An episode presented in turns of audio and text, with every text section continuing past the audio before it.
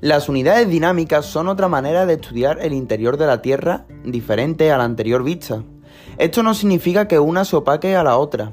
Es más, muchas veces estas se complementan entre ellas.